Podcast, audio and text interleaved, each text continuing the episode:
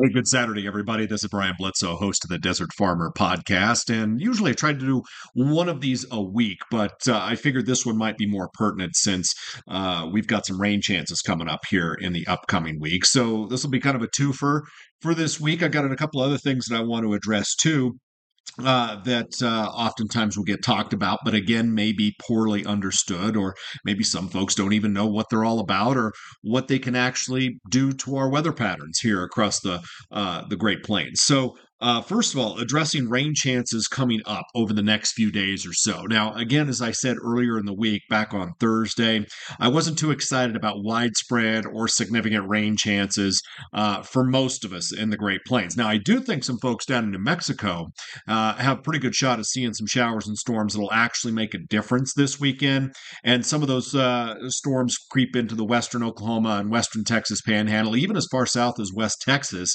uh, really uh, have the better shot of seeing some scattered showers and storms over the next, say, 48 hours or so. However, as we head toward Monday, Tuesday, and even into parts of Wednesday as some energy comes out of the southwest, some of those rain chances are going to extend eastward, really across eastern Montana, parts of North and South Dakota, Nebraska, and then farther south into Kansas, Oklahoma, and a large part of Texas, I think, has a real good shot of seeing some meaningful rainfall uh, as this energy makes its way eastward. And that's something that really hasn't been that prevalent over the past several weeks, is having an organized system eject out of the southwest. And it may not be everything that everybody wants. And I know that that's not going to be the case with this thing. There are definitely going to be some haves and some have nots out of this deal, whether you live in eastern Montana Montana or the Dakotas or farther south across parts of Texas. Okay. But in between those areas, there's a lot of folks that still need some moisture out of this deal.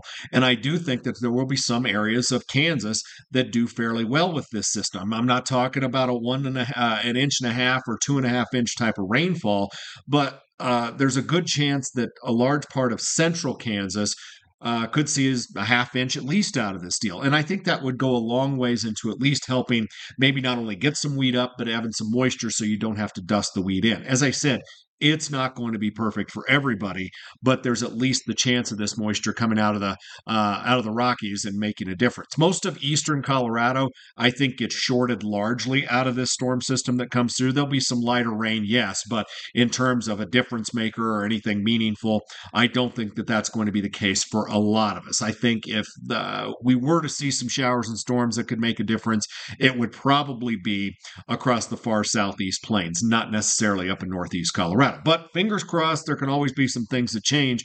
But the the the message that I want to uh, get out of uh, or get to you out of this is that after this system clears the plains, all right, uh, and it will clear probably Wednesday night into very early Thursday morning. It'll be completely out of here.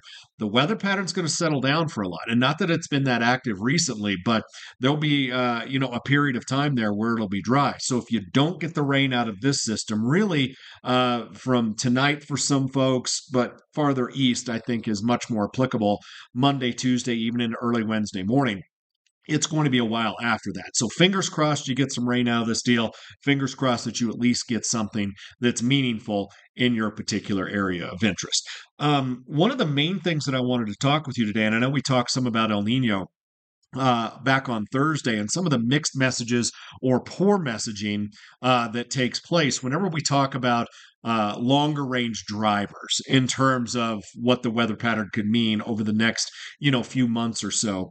Uh, there's there's something called the Madden Julian oscillation or the MJO. Okay, so whenever you hear me refer to something uh, that's the MJO, what it is, is it's basically tied to thunderstorm development over in the Indian Ocean. Okay, so clear across the world, you get these little pulses of thunderstorm development that kick their way eastward across the globe. Okay, and it usually operates on about a 40 to 60 day pattern, and then that signal will usually uh, either die off or return to where it actually started. So, as this uh, you know signal, if you will, propagates across the Pacific Ocean, it comes into different phases, and each one of those phases could either mean good chances for moisture uh, in certain parts of the world or bad chances of moisture. And it has to operate as uh, uh, a rain or snow enhancer in one place and a rain and snow suppressor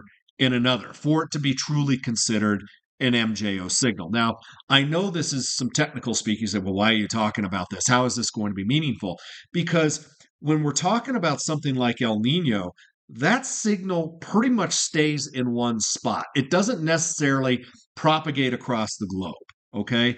What the El Nino can do is tip the scale or at least set the table for certain things to be more prevalent in those longer range weather patterns. One of those things in particular can be MJO signals and where they generally sit in one spot or propagate to one spot eh, with a certain strength that can obviously enhance your precipitation chances, whether that be rain or snow. And recently, we really haven't seen much of an MJO signal uh, in the overall pattern.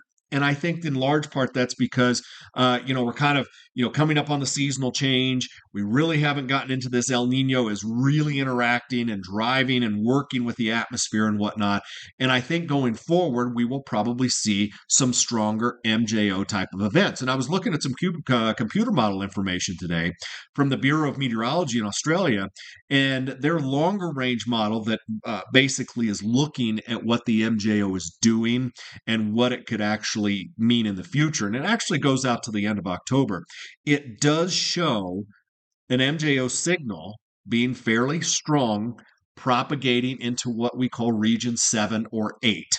Okay. And I know that may not mean much to you, but if you live in the midsection of the country, uh, or really across the south and southwest part of the country too, whenever you see the MJO move into a region of seven or eight, which is basically kind of in the central Pacific Ocean, if you will, um, it, it can many times enhance the weather pattern in one particular way or another. And in this particular instance, give us better chances of seeing some moisture. So, as I said, we've got the rain chance going on this upcoming week. Okay. And then we're going to shut things off for a while because, again, we really don't have an MJO signal, and whatever signal is out there isn't in a great spot. But then on the back part of the month, there's at least an indication that the pattern could get increasingly active as this MJO pulse kind of makes its way farther east at a reasonable strength. Okay. So I know that that's not something that is, you know, uh, you're saying, I need the rain now. What's that going to do for me later? I'm, I'm looking at this longer term to see if it's actually going to make a difference or not as we round out October and possibly head our way into November. And, and looking at some of the computer model information, even down the road, there are some indications that things will get increasingly active. So going forward, these are just a couple of things that I'm watching uh, in terms of our rain chances are, and eventually some snow chances headed our way because obviously we're getting into October. Today's the last day of September. Pretty crazy to think about that.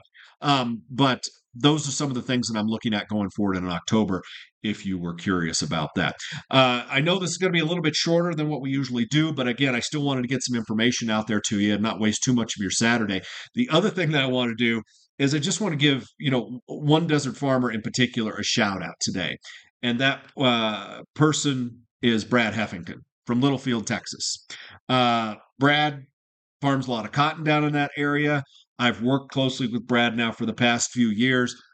A great human. I enjoy working with him. And at the end of these segments, I want to pick out one of you guys to basically just give a shout out to uh, for all the hard work that you do, uh, for all the uh, praying for rain or playing for dry weather just to get your stuff done and taken care of. Um, the if you're familiar with what the weather pattern has done in West Texas, uh, or eastern New Mexico for the past several months, you know that back in May, it was crazy wet, record rain. There was flooding. We had crazy hail. We had tornadic activity and whatnot. And some of that even bled over into early June. And then during the back part of a midsummer and in the back part of summer, things shut off. And I was talking to Brad several times, just like, hey, you know, I wish I had better news for you. I wish I had better information for you, but hot and dry is going to be a problem going forward. So I know all the all the blood, sweat, and tears that Brad put in down there this year, and just wanted to give him a big shout out this afternoon uh, to everything he's done, and uh, just grateful to not only have him as a friend, uh, but also uh, a client of mine. So hope you don't mind me giving you a shout out occasionally on here. That's kind of what this is all about. Uh, as I said, I want to don't want to take up too much of your weekend. I hope you guys are doing well today. I'm doing well. Great Saturday, getting some things done. Looking forward to this upcoming week to see what kind of rain either happens or doesn't happen, depending on your particular spot. And uh, that's really all I have for you today. So be well, folks. Enjoy the rest of your weekend, and uh, we'll be chatting with you soon. Take care.